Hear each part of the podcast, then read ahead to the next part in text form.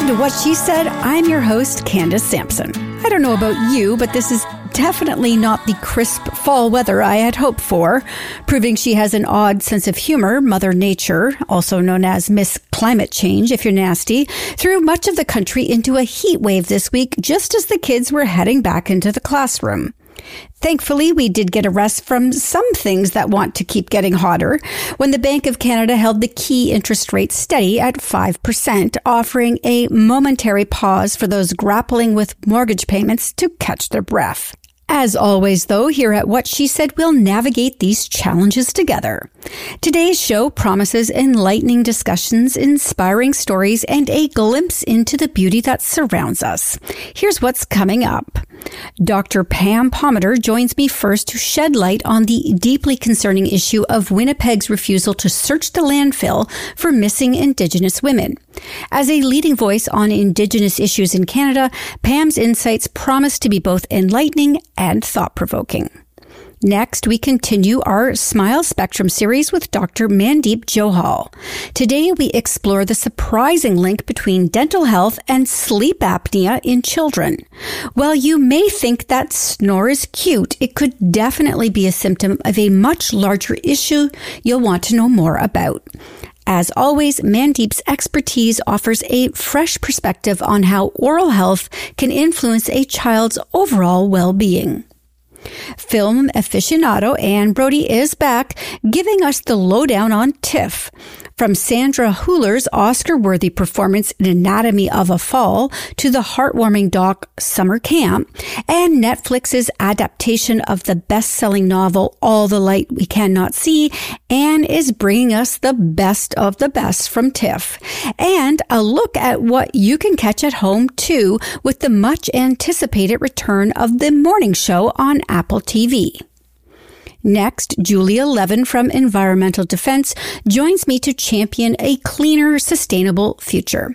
Through their innovative My Green Flag campaign, Environmental Defence challenges us to reflect on our daily practices and make eco-friendly choices.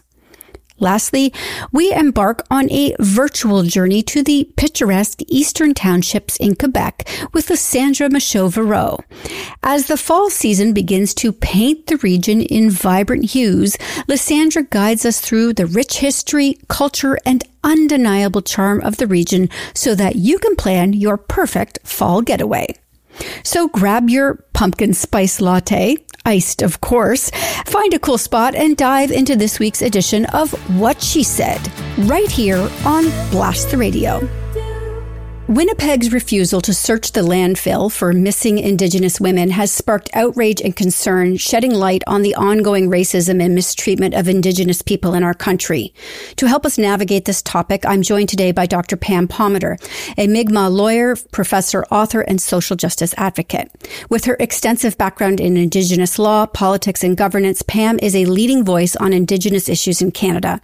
Pam, thank you so much for joining me today to shed light on this really critical matter. Well, I'm glad that you're covering it. I mean, I was on your show before. You have a real dedication to Indigenous issues, and it's so important to maximize who gets to hear about this. Absolutely. And, and for those who are unfamiliar with the situation, can you briefly explain the significance of Winnipeg's refusal to search the landfill for missing Indigenous women? Yeah, so think about police investigations generally. When someone goes missing or someone is murdered or presumed murdered, um, there is a search, there's lots of investigations, there's interviews, and when they think they know where the person is, so let's just say, horribly speaking that the person you think is in the river or in a, a dump or in a recycling but like there's been horrible places in which women of all backgrounds have been found but when police have a really good idea, that's when they go and they search and they search and search and search until they think that they've done an exhaustive search. Well, here we know in the province of Manitoba generally, but especially in Winnipeg, extremely high rates of murdered and missing Indigenous women and girls. We had a national inquiry into murdered and missing Indigenous women and girls that said, look, Police don't take this seriously enough, if at all. You've got lots of bad actors in society, human traffickers, gangs, you know, um, all of these people, and sometimes just regular segments of society sexually exploiting, abusing, kidnapping and sometimes murdering people. So we have a really good idea uh, that there were indigenous women in the river, for example, and the police wouldn't search it. Indigenous peoples did and found, sadly, people. Similarly, in this garbage dump, uh, it is well known, I guess, on the ground that it's a common place where they just dump Indigenous women because they know police aren't going to look for them and they'll just be buried in the dump. Well, if, if you've got that information and you're not searching it, people have to ask, well, why? Because you break out all the stops. I mean, look at that submarine that plummeted to the bottom of the ocean and how much money and time and energy and media went into not recovering survivors because we knew they weren't there. You wouldn't even be able to recover bodies, unfortunately, but it was just like get little pieces of the wreckage. Well, here we have women and girls who have been dumped in a garbage dump and their families are like, first of all, how disrespectful is that? And second of all, we just want our, we just want our family members home. And so why people aren't doing that is really beyond us. It's incredible to me. It's it's quite shocking, especially in light of that submarine this summer. It was it was huge. Just looking at those two stories side by side. So, how does this recent decision then tie into the broader history of systemic racism and mistreatment of Indigenous communities in Canada? Well, one of the things that the National Inquiry brought out is that this anti-indigenous racism is prevalent. I mean, that's why they concluded that there what that Canada, Canada meaning the federal, provincial, municipal governments and some segment of society is guilty of genocide, historic and ongoing. So how does the ongoing play out? How does it actually manifest? Well, it's hospitals refusing to treat Native people, assuming that they're drug seeking. So then they die right outside the hospital. It's social workers scooping up Native kids at higher rates than during residential schools, just on the racist presumption that Native women can't take care of their kids. And here, when there is violence towards Indigenous women, no help from the cops or the cops themselves are doing the sexualized violence or abuse or exploitation. And then when you have this situation now where you've got thousands and thousands of murdered and missing Indigenous women and girls, and despite all of the commitments after the national inquiry, keep in mind, right after the national inquiry, the prime minister Trudeau said, yes, we agree, we, we agree with the findings. We accept those findings. We're going to do better. Every province said, we're going to do better. Yet police forces, we're going to do better. And the first opportunity they have to do better and they don't. And they made a whole bunch of excuses saying that it wasn't quote unquote feasible. we're like, what? How, how is recovering the bodies of Indigenous women and girls not feasible? You have a whole history of not acting on it. Um, and it comes to find out when they did the budget uh, of that, it is feasible. They can do it. The federal government even stepped up and said, "Hey, we will help fund this search. We, but we can't do it because it's under provincial jurisdiction, but we want the province to do that. Uh, and then they said it wasn't feasible because, you know, you wouldn't be able to dig through it safely. And you have all of these people from archaeologists and environmental specialists and anthropologists saying, yeah, in fact, you can. You've done it many times before. Right. You know how it's done get it done and they still refuse. So it really shows just how deep seated this racism is by all actors here. Absolutely. I implore people listening to this to really start paying attention to the headlines across the country when it comes to Indigenous people and how they are treated because there is a clear pattern happening here. And you mentioned something interesting about, you know, you mentioned Trudeau and the federal and provincial governments, and there seems to be this passing of the buck between the mm-hmm. two. So federal Crown Indigenous Relations Minister Mark Miller labeled the provincial government's decision as heartless. Yeah. So, how crucial is federal involvement in this issue and what role should they play? Well, historically, you've had the federal government not caring as much as provincial governments not caring. So in the past, it was just, we don't care. We're not doing anything about it. And we had to advocate for ourselves. That's why we're so organized at the community level. That's why there's so many sisters in spirit vigils and marches. That's why we had a national inquiry. Well, the federal government has changed its tune. So the previous conservative government under Prime Minister Stephen Harper said, when it comes to murdered and missing Indigenous women and girls, it's not really a phenomena. It's not on his radar he wasn't going to have an inquiry. We have a new government. It's under the Liberal government, Trudeau, who says, yes, we'll have a national inquiry. And we promise to take action. We'll do a national action plan. Um, so we were happy to hear the federal government speak out publicly. Often politics happens behind the scenes. So they spoke out publicly saying, we have got to search this landfill. We will help fund it. It is absolutely unacceptable that the province of Manitoba is refusing to do it, especially since there's going to be help on the ground. The problem is under the Canada's constitution, jurisdiction over local matters is within the province. So you, the federal government can't do it without the province unless it declared some kind of national emergency or something. It really needs the province to step up and agree to this and get all parties involved and coordinate. You you mentioned the uh, missing, murdered Indigenous women. I always mess this up. There's so many parts of it. but you mentioned this this national inquiry report. There were there were a number of recommendations made and I think it's a good time to remind people how many of those recommendations have been acted on? Well, that is a really good question because if you think about like the TRC, you know, Truth and Reconciliation Commission about Indian residential schools, all the atrocities that happened. They had 94 calls to action.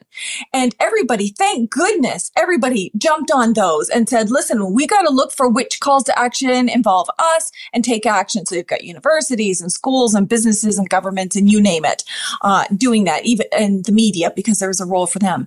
When it comes to the National Inquiry into Murdered and Missing, I think they had like 227 calls for justice and you don't see the same amount of attention to that, which just reinforces their ultimate conclusion, which is Indigenous women and girls, like Indigenous peoples generally suffer from genocide and generally suffer from anti-Indigenous racism, which manifests in a whole bunch of ways for men, women, kids, elders, you name it when it comes to Indigenous women and girls, they're the lowest of the lowest on the socioeconomic ladder and also on the attention that's given. And that's why you don't see people doing these massive report cards saying, here's how many calls to justice that we've done. It's a question that you're asking that so far nobody has even asked me. What, what calls to justice do you care about? There's supposed to be a national action plan. We haven't seen a concrete national action plan. So at this point, how do we know what the federal government is doing and not doing? Especially when you know federal and provincial governments, they make announcements over funding, like the same announcements over and over and over and over from the same pot of money. So then you get lost and say, well, what's new? What isn't new? So the, the ones that count um, I don't think have really been enacted in terms of taking action on the ground to prevent violence against Indigenous women, to fully and fulsomely and with vigor investigate uh, crimes of violence, exploitation, kidnappings, and murders, like searching the landfill, for example. Some things have happened that fall under both the TRC and the National Inquiry, like, for example, implementing the United Nations Declaration on the Rights of Indigenous Peoples. Super, super, super important. We've been waiting so long, decades, for Canada to do that. So there are some things that have been ad- adopted, which is great, but that hasn't translated on the ground for how are we protecting women? How are we investigating, if at all? Okay, we're gonna we're gonna take a quick break, and we'll be right back with Dr. Pam Palmater discussing uh, Winnipeg's refusal to search the landfill. CareToKnow.ca is a free resource where Canadians receive the latest health information, updates on new and existing treatments, and advice from Canadian doctors via email. After enrolling at CareToKnow.ca, you'll receive accurate and reliable information from trusted Canadian medical experts delivered directly to your inbox. Members can also access the website for information on a variety of health related topics. Through resources like vodcasts, podcasts, and live webinars, Canadian experts discuss how to manage a number of medical conditions and provide the latest knowledge and advice to help you make informed decisions about your family's health with your own healthcare provider. To sign up and start learning more about the health matters that impact you most, enroll in caretoknow.ca today. Now back to Candace Sampson and what she said. Okay, we're back with Dr. Pam Palmater. We're discussing uh, the Winnipeg government's refusal to search the landfill for missing um, um, Indigenous women. And Pam, in your opinion, what immediate steps should be taken to address this situation, and how can we assure ensure justice um, for the Indigenous community? Well, I think uh, my first one would have been the federal government needs to come out swinging. And they have. They said that they'll partially fund this. They've uh, condemned the Manitoba government. They keep calling on the Manitoba government to take action. So that would have been the first because they have primary responsibility with regards to Indigenous peoples.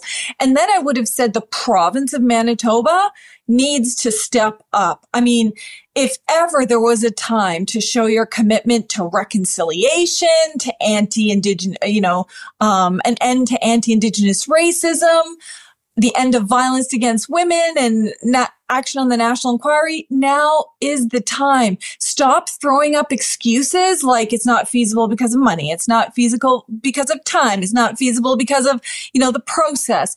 Those are all just really excuses, almost like dog whistles. The whole feasibility thing is like a dog whistle for a policy of racism. There's absolutely nothing standing in their way of doing it. You have a whole host of groups on the ground ready to help. You have experts ready to help. Help, it could be done. So I really call on the the premier of Manitoba to step up. And of course, the, the, Winnipeg municipality to stand in line with federal, provincial, and, and other municipal governments saying, get this done. It's a matter of respect and reconciliation for these women and girls that are in the uh, landfill and who knows how many others.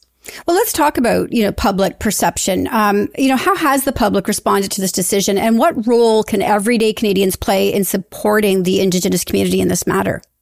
This is the most important question because so far we've seen the media cover this extensively, which is huge because some members of the public only get their information from, say, news stations. Like not everybody's on social media, especially like an older population.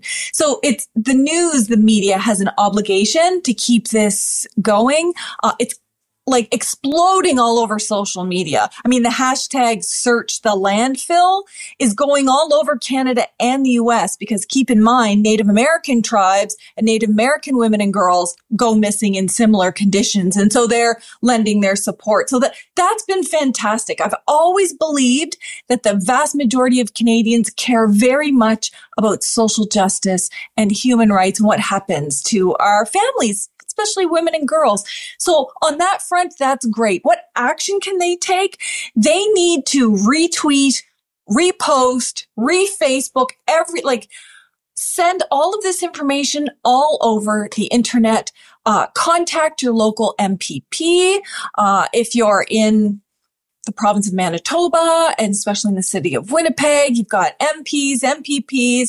You just need to keep the pressure up because governments don't care what we say as Indigenous people. Sadly, anti-Indigenous racism is here.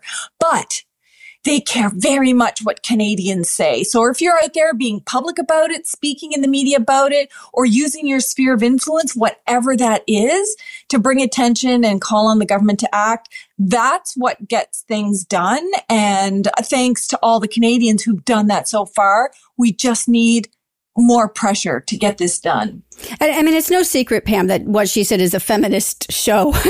and I just, you know, want to remind people that, you know, if you are truly feminist, then this is, that you are speaking for all women. And so this, yeah. this matters.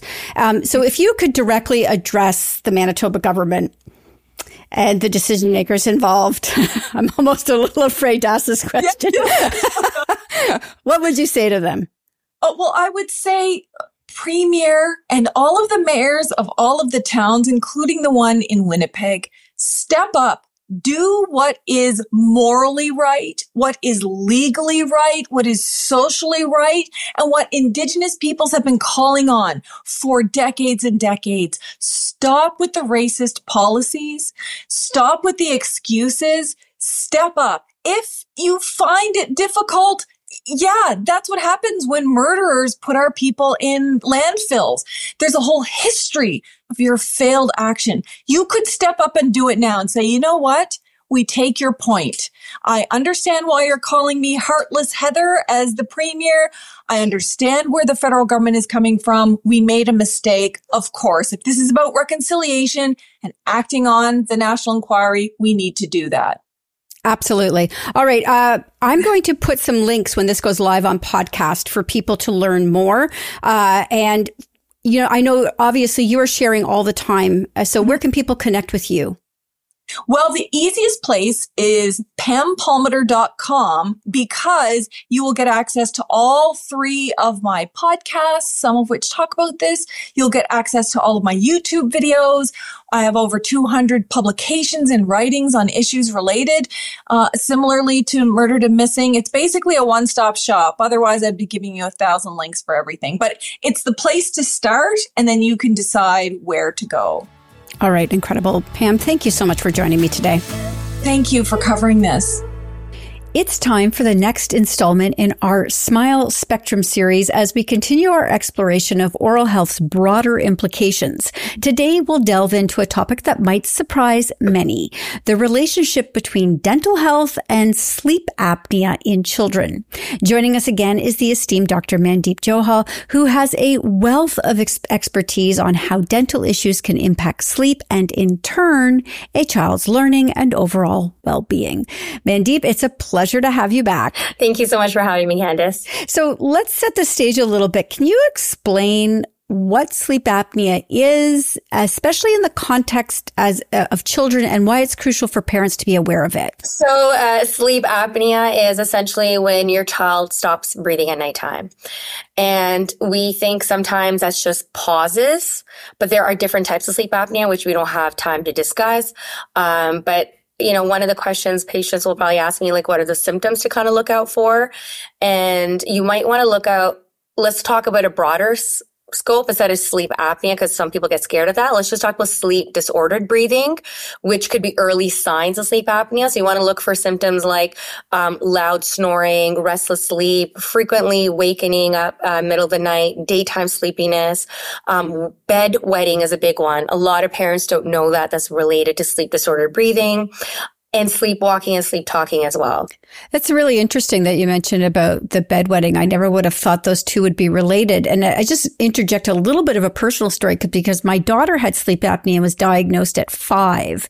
And she had incredibly loud snoring. We would joke that she could raise the roof off the house. It never occurred to us that somebody this young could have sleep apnea. So parents, I don't think would even make that connection a lot of the time. They might just think, oh, I got a snorer in the house and it's cute, right? When they're little.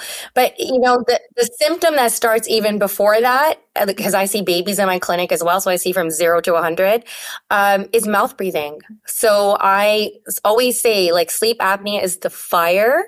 We want just the, we want to, it's harder to put out a fire than a smoke. Um, so the smoke signals usually start with something mild as mouth breathing and then all the other symptoms that I had listed. So let's talk then about how this impacts their lives? You know, how does it impact their their learning and and their behaviors? Right. So, I mean, now think about it. If you have sleep apnea or any type of sleep disorder breathing, your quality of sleep is very poor for the child, right? Because uh, somebody, like personal story for me is somebody, uh, like when I got into this journey, um, you know, my mentor asked me, like, Cindy, how does your son sleep? I'm like, there were two under two at that time. I'm like, I shut the door. I step away. I wake up in the morning and they wake up in the morning and we're all good to go. Like he wasn't a troublemaker or nothing. But when he's like, Mandy, how does he actually sleep? Have you watched him? I'm like, you know, when you have another one at home, it's not a judgment. It's just we're only human. So when I did watching periodically is that's when I noticed some of the symptoms. But what I realized with my oldest son, what he had was he had daytime sleepiness. So then that affects your concentration in school. That's going to affect how, a child's ability to learn. And it actually affects cognitive development as well. So I think people might be listening to this then and thinking, what does this have to do with visiting the dentist? Uh, so what does it have to do with visiting the dentist and how can you help? Well, so de- the way it's related so remember, dentists, like we're supposed to look at head and neck. So in my clinic, I screen, like I told you guys last time, I screen everybody for sleep. And one of the biggest issues that come up as soon as somebody says my child's been diagnosed with ADHD or they're suspecting behavioral issues, I know I got to do a deep dive into their sleep study. And guess what I usually find? I find these kids are either grinding their teeth, they have smaller jaws, um, like, you know, the chin that's like tucked back, so protruded jaw, uh, smaller jaws and crowded teeth. So these are common symptoms I'll find in kids that have sleep disordered breathing. Um, and that affects your airway, right? So the airway is what collapses when we have sleep apnea. Your tongue flops into it. So I look at all those things. I look at structure, function, and those two things combined um, are going to affect your sleep if they're not properly function or they're not where they're supposed to be. So aside from surgery, then, which is what my daughter had to have tonsils and adenoids removed, what what actions can you take, uh, you know, in your office to mitigate this? Thank you so much for asking me that. So how I help uh, children and adults actually for sleep issues is I do what's called early intervention or I do um, orthodontics. So what I'm doing for patients is I'm expanding them laterally side to side and I'm also expanding them forward forward growth. Forward growth is imperative because if you have a chin that's further back, like, you know, those small little chins that we see. If I'm growing the upper jaw forward, the lower jaw will follow. And when the lower jaw follows, what we've done is we've essentially opened up the airway. So if you think about the airway where it sits, it sits on the back of the throat and the lower jaw, if it's too far back, it impinges it. Just picture somebody doing CPR right? What do you do? You do chill, you do head tilt, chin up to open up the airway for somebody.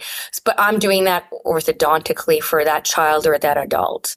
All right, this is incredible. I am sure that a lot of parents listening this to this right now are going to be tiptoeing into their kids' rooms tonight to see how they're breathing and if they're continuously breathing. This is really important. So people need to pay attention to this one. Uh, kids do get sleep apnea. So Mandeep, thank you so much for joining me, and we'll have you back again next month. Thank you so much. More with Candace Sampson and what she said coming right up. Family Dental Guelph is where the future of dentistry unfolds. Dr. Mandeep Johal offers an unparalleled blend of expertise combined with a vision that seamlessly ties dental health to your overall vitality. Dr. Johal doesn't just look at your teeth, she understands the bigger narrative of well being. Delve into a world where every aspect of your health is cherished and your smile and vitality coexist in beautiful harmony. Find out more about the future of dental care today at FamilyDentalGuelph.com. Now back to Candace Sampson and what she said. It's time for Saturday Night at the Movies with Anne Brodie, and TIFF is back in town, so we're going to jump right into it. Anne, what has TIFF got for us this year? The best thing I've seen so far in pre screenings is Anatomy of a Fall, starring Sandra Hüller. And it's set in the French Alps, and a woman lives with her husband and her partially blind son. Well, one day her husband winds up dead on the uh, ground in front of the uh, chalet. And she says it's suicide. The son couldn't see anything, but he, he heard things and he becomes the prime witness. So, you know, did how, what was their marriage like? What was what was running through her mind? Uh, was it an accident? Was it suicide? So it's just incredibly intriguing, and the courtroom scenes are killer, just amazing. And she, Sandra Hüller is going to be nominated for Best Actress. So that is uh, that's uh, this weekend. So you're you're putting that out there now. That's an early Oscar mention. Oh, yeah, for sure unreal. And the little boy, honestly, I've never seen a performance like that. It's so he's he's I think he was 12 when he made the film. Wow. incredible. Anyway, all right. The next one I want to talk about is Atom Egoyan's uh, Seven Veils, which is a film adaptation of a of the um, uh, Richard Strauss 1905 production based on Oscar Wilde's play that he is uh, based on having staged it twice live once in Europe, once here.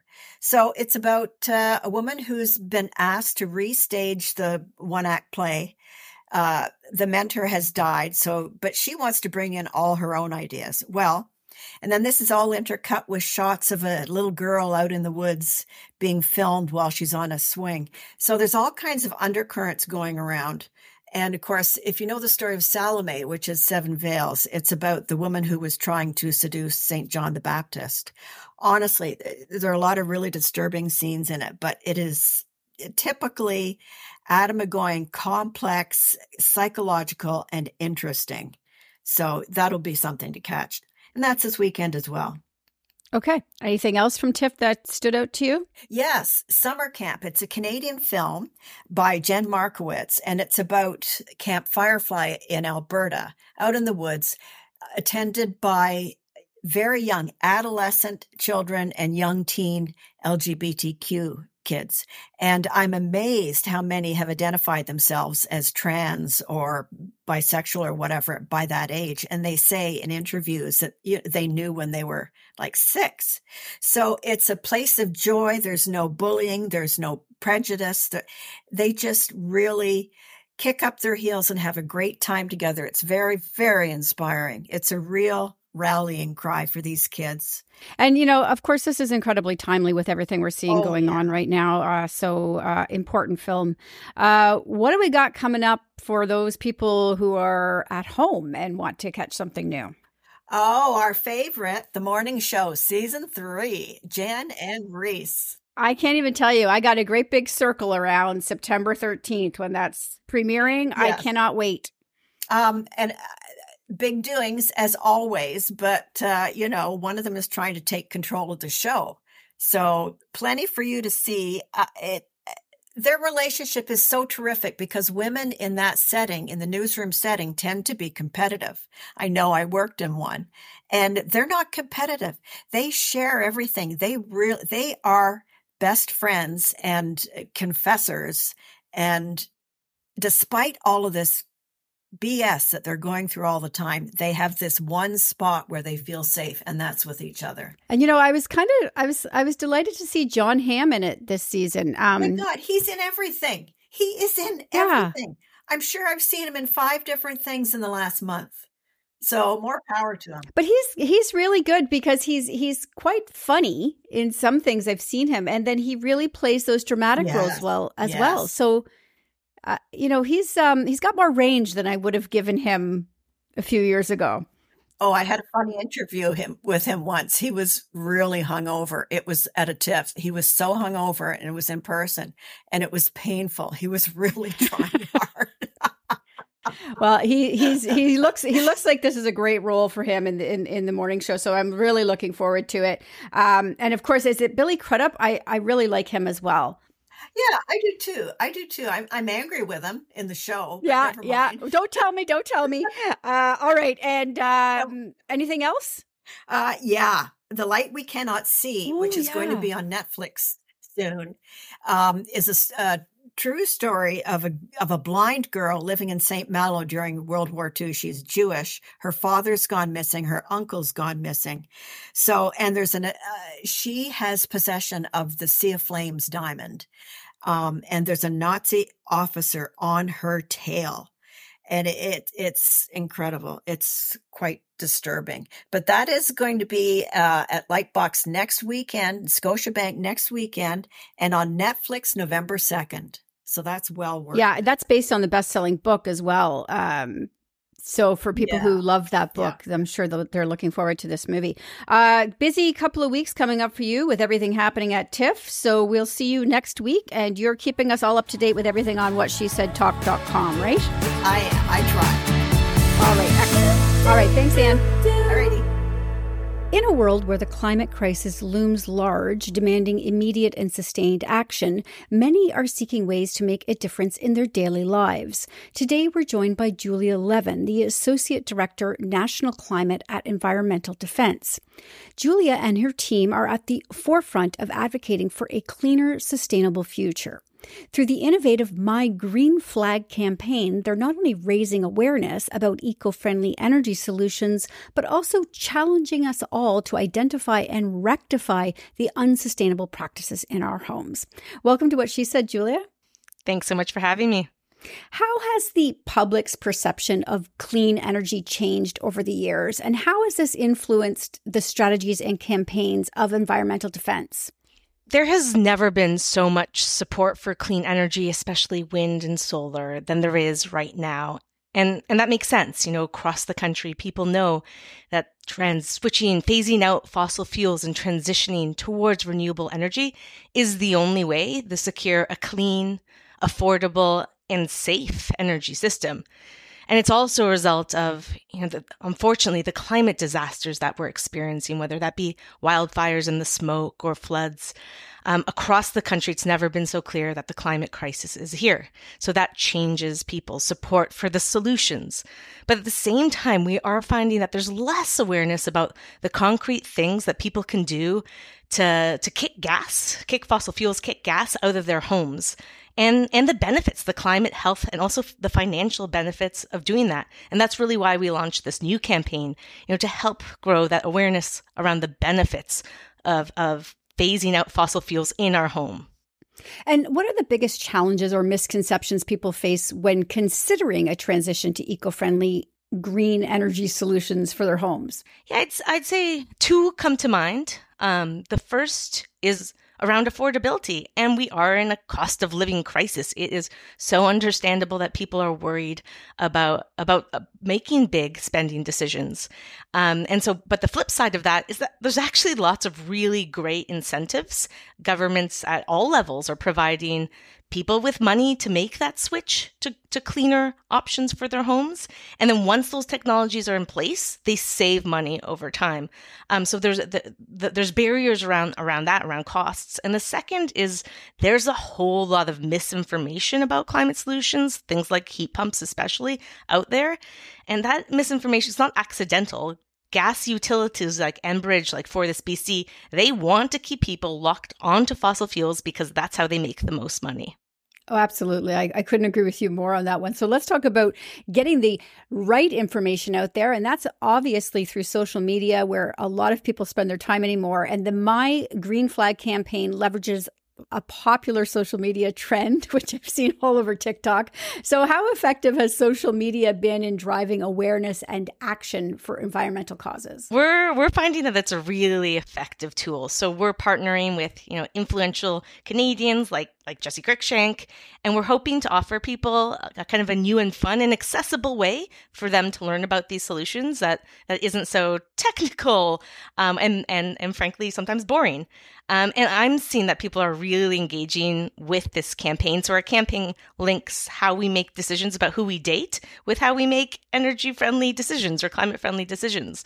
So, um, and we play on that green, green and red flags. So green flags for me personally, you know, someone who likes to take public transit or wants heat pumps one day. Um, so everyone who's listening can, can get involved. They can post about their green flags and red flags um, using the hashtag my green flag. All right, excellent. So, with the vast potential there is then for wind and solar ener- energy in Ontario, especially with, with the Great Lakes, how can the province better harness these resources for a cleaner energy future? So, there's a really important nuance in this campaign um, that obviously uh, we can all make sustainable decisions um, you know make sustainable purchases but the only way to ha- achieve a system-wide change like cleaning up our electricity grid is through government action. And so returning to your question, Ontario has so much renewable energy potential. Just the offshore wind potential from the Great Lakes, that could meet most of Ontario's energy needs. But rather than ramping up renewable energy, which is actually what people in Ontario want to see, um, the government is moving in the wrong direction. They are, you know, they've canceled hundreds of renewable energy contracts. They want to put more fossil gas onto the grid. And Ontario isn't the only province that's moving in the opposite direction. Um, and so that's why it's so important new rules the federal government right now is developing new rules that would that would clean up electricity grids across the country and we really need those to be strong so that they stop premiers like like in Ontario from from Oh, you can say Doug Ford because absolutely that is what's happening here. So yeah. Doug Ford, yes. He is is blocking progress, is keeping renewable energy off our grids and it's bad for it's bad for the climate but it's also bad for business. So we need strong federal rules um, to so that provinces are forced to do a better job of taking advantage of their renewable energy potential which again in ontario is huge. And I don't think anybody's blind to the fact that this is a lot of this influence of our government is coming from, you know, the the companies, the gas companies, uh, you know, fossil fuel companies who are uh, really terrified of what their future holds because people know that green technology works. So, for homeowners looking to make their homes more energy efficient and eco friendly, what are the first steps they should consider? I have three tips for for homeowners, or or in some cases, um, renters have some access to these things too. But uh, the first is research those existing government in- incentives. Uh, there are federal incentives, so that applies to all of us. But a lot of provinces, a lot of municipalities also provide money for folks wanting to make these decisions. Um, you can listeners can go to greenflags.ca to learn more about those. The second is find the right contractor because lots of contractors uh, actually don't want to install these heat pumps. They don't want to train their their their their workforce. So find the right person who will actually do the right thing for you. And the third tip is don't wait until your moment of crisis to do the work. Um, like if your furnace fails in the middle of the winter, and there's a relationship link there too. But do the research ahead of time. All right. So after the campaign, then, uh, what's next for Environmental Defence in terms of promoting sustainable living and combating the climate crisis? A lot of our work is at the government level because that's the level that really needs to put the, the incentives in place and the infrastructure in place for, for people to to be able to access better um, better greener cleaner technology. Um, so so we're continuing our work to make sure that Premier Ford doesn't put more gas onto the onto the grid, so doesn't build more dangerous gas plants. We're also continuing to make sure that the federal government puts in strong rules to clean up the grid so that premiers can't be moving backwards. And um, listeners can check out our campaign at nomoregasplants.ca to find out more about that side of the project, the the system side of the project, and how they can get involved in that work as well. And I just want to say, you put out a really great newsletter. I'm I I subscribe to it. You know, I get a lot of great information from you, so I I would encourage people to subscribe to your newsletter. Um, you you share great advice uh, and great information that people may not know because it is hard to keep on top of our government uh, and what they're doing. It, you know, because it's everywhere. It's education, it's healthcare, it's environment. So uh, you know, you're playing whack a mole all the time. And so thankfully you you keep us informed through your newsletter. So just on a personal note, what what drives you to be so passionate about the environment and to advocate for these cleaner energy solutions? I think like a lot of people when I started learning about the climate crisis, I just felt a lot of anxiety and fear and hopelessness. And so I find that working in this field really brings me, um, like hel- helps combat those feelings of anxiety and hopelessness. And I think that there's a really important message there that no matter how you, one gets involved with this, um, it, it brings so many benefits and getting involved looks can look like so many different things. It can look like volunteering in a local group, starting a reading club and, and, and reading some climate related literature, um, uh, writing a letter to the editor, um, pushing local politicians to go further, engaging in, in politics at the local level. There's so many ways to get involved, and it really helps combat that that growing climate anxiety um, that I know so many of us are experiencing. And that was my journey in, into this work, uh, and I feel very grateful to be able to be doing this.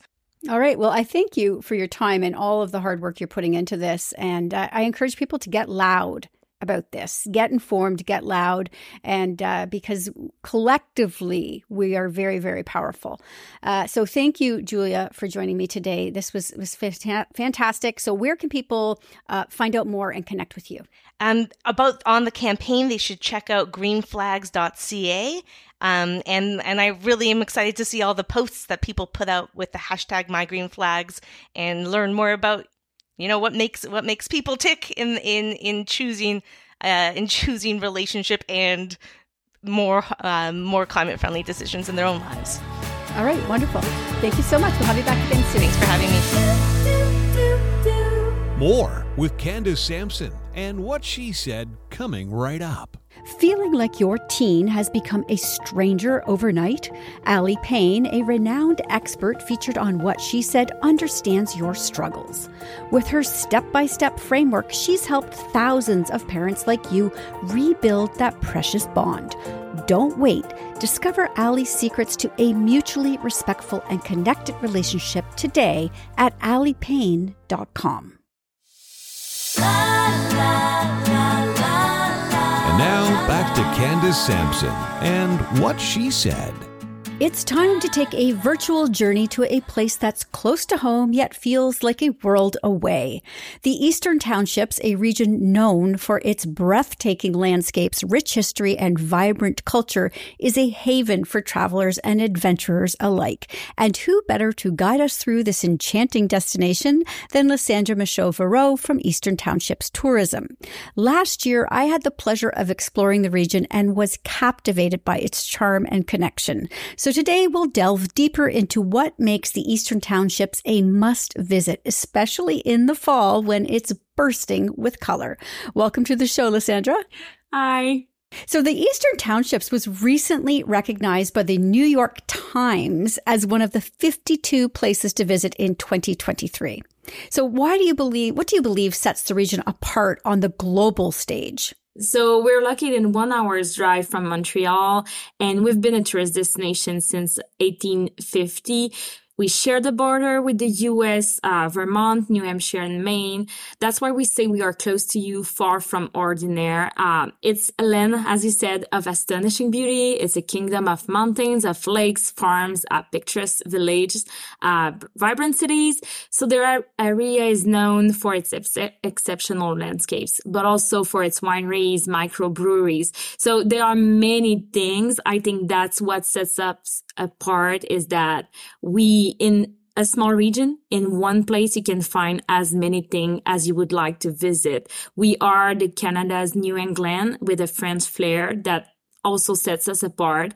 There's no other place like uh, like the eastern townships in quebec or in canada. That's why we were the only canadian destination at, atop of this uh, 52 destination I, I couldn't agree with you more. It's it's absolutely a spectacular place any time of year, but the fall is so beautiful. And also it's a gastronomic paradise. I mean, like you said, microbreweries, cheese factories, farmers markets, it's got it all. So can you share some of the must try delicacies for people who are visiting the region for the first time?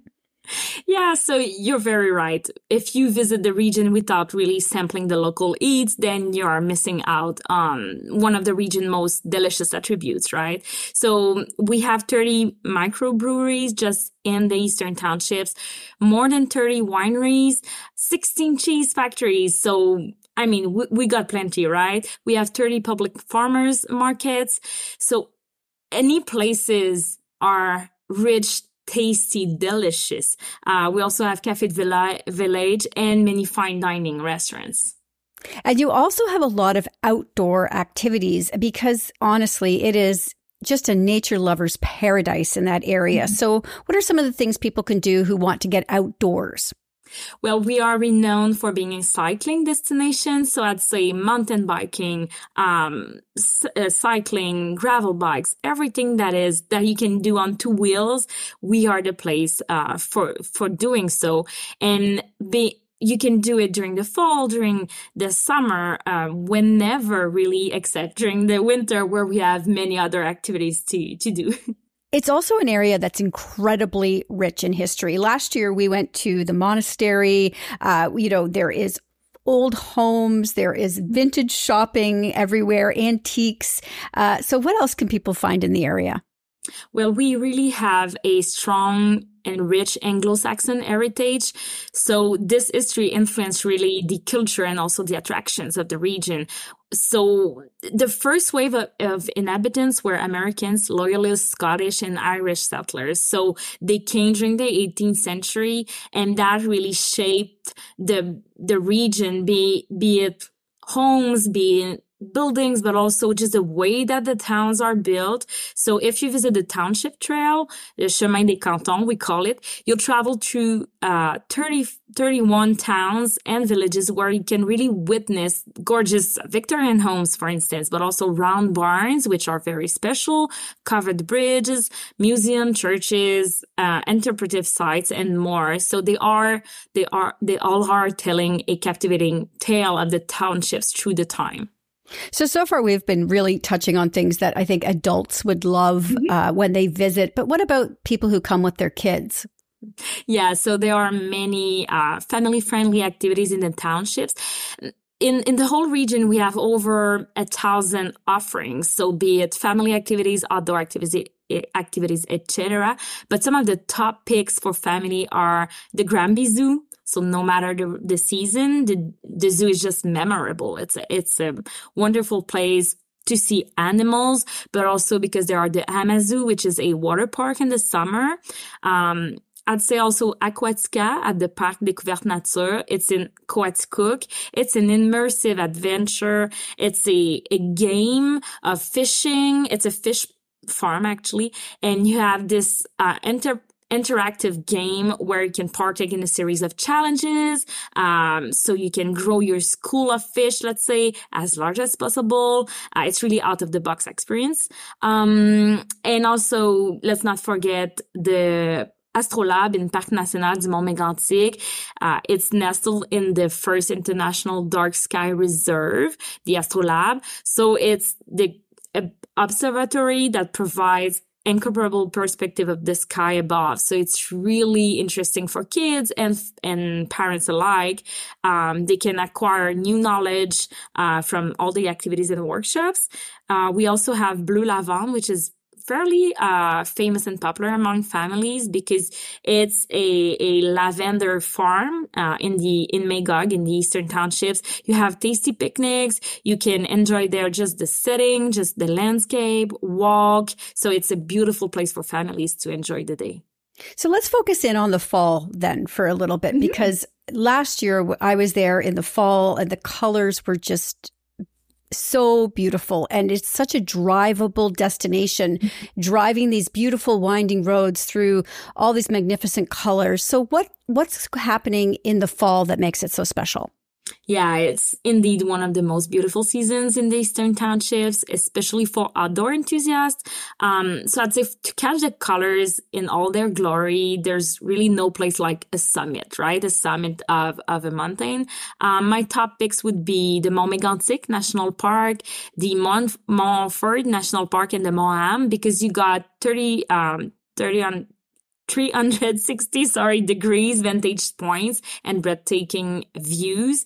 Or or you can also take a gondola and ride to the top of the mountain like in Sutton to admire the the landscape. You also won't want to miss the opportunity to ex- explore some of our regional parks where really when they are more stunning when mother nature's colors are on full display really uh, we went to Sutton last year and we did a uh, zip lining down the mm-hmm. mountain, and it was spectacular because you you obviously were seeing all these magnificent colors going by you, but also a little bit exhilarating and fun to do um, as well. Are there any festivals uh, coming up or events that people should mark on their calendars? Yeah. So during the fall, there are all these uh, fall foliages uh, events. So we have Flambée des Couleurs, for instance, that is in Memphrémagog. It's really a must go. It's many weekends during September and October where you can ride, for instance, the gondola to see the vista, but also you, there are multiple activities. There's a microbreweries uh, festival during the Flambée des Couleurs. So this is really an event. And there are many other places in the Eastern Townships where you have these kind of events. You also have the Fête des Vendanges. Uh, the vendange is when you are um, uh, harvesting the the grapes for making the wine. So this is because we are a a really um, a region known for the wines. The the winemaking is is something part of the of the region. Then the the Fête des Vendanges is really an event to to go into the. Mm. Well, I, I, love promoting Canadian tourism, and obviously, I want people to check out the Eastern t- Townships because it is just a must must see destination. So if people want to plan a trip um, or check out what's happening in in your area, where can they go and how can they keep up with what you share on social media? Yeah, so they can visit the easterntownships.org. It's our website. We have many itineraries, uh, what to do, what to see, where to go, where to eat. So that would be my, my top place to go. And also follow us on social media, Eastern Townships. All right, excellent. I'm going to put all those links uh, when this goes out live on podcast. I'm also going to drop in the article I wrote last year about our visit so people can see the itinerary that we did uh, if they want to do the same thing. And thank you so much for joining me today, Lysandre. Well, you're very welcome. Thanks for having me. If you like today's episode, please take a moment to share it with others. Also, be sure to subscribe to What She Said Talk with Candace Sampson on your favorite podcast provider. Stay up to date with my newsletter by signing up at whatshesaidtalk.com and be sure to follow on social at What She Said Talk on Facebook, Instagram, and X. You can also catch me on TikTok and threads at Candace Said. Finally, you can catch What She Said on the radio weekly on 1059 The Region in York, plus the radio in Ottawa, and 1077 Pulse FM in Surrey, BC. Come on a journey like no other, where you will discover many roads that will lead you to a happier, healthier, and more stress free life. And the beauty is, you don't need any vacation time for this adventure. The journey will come to you. Join Avery Rich on your very own journey into yoga. Along the way, she will demystify yoga poses and guide you into a yoga posture or short sequence, all in less than 15 minutes. You have nothing to lose but stress the Journey into Yoga podcast.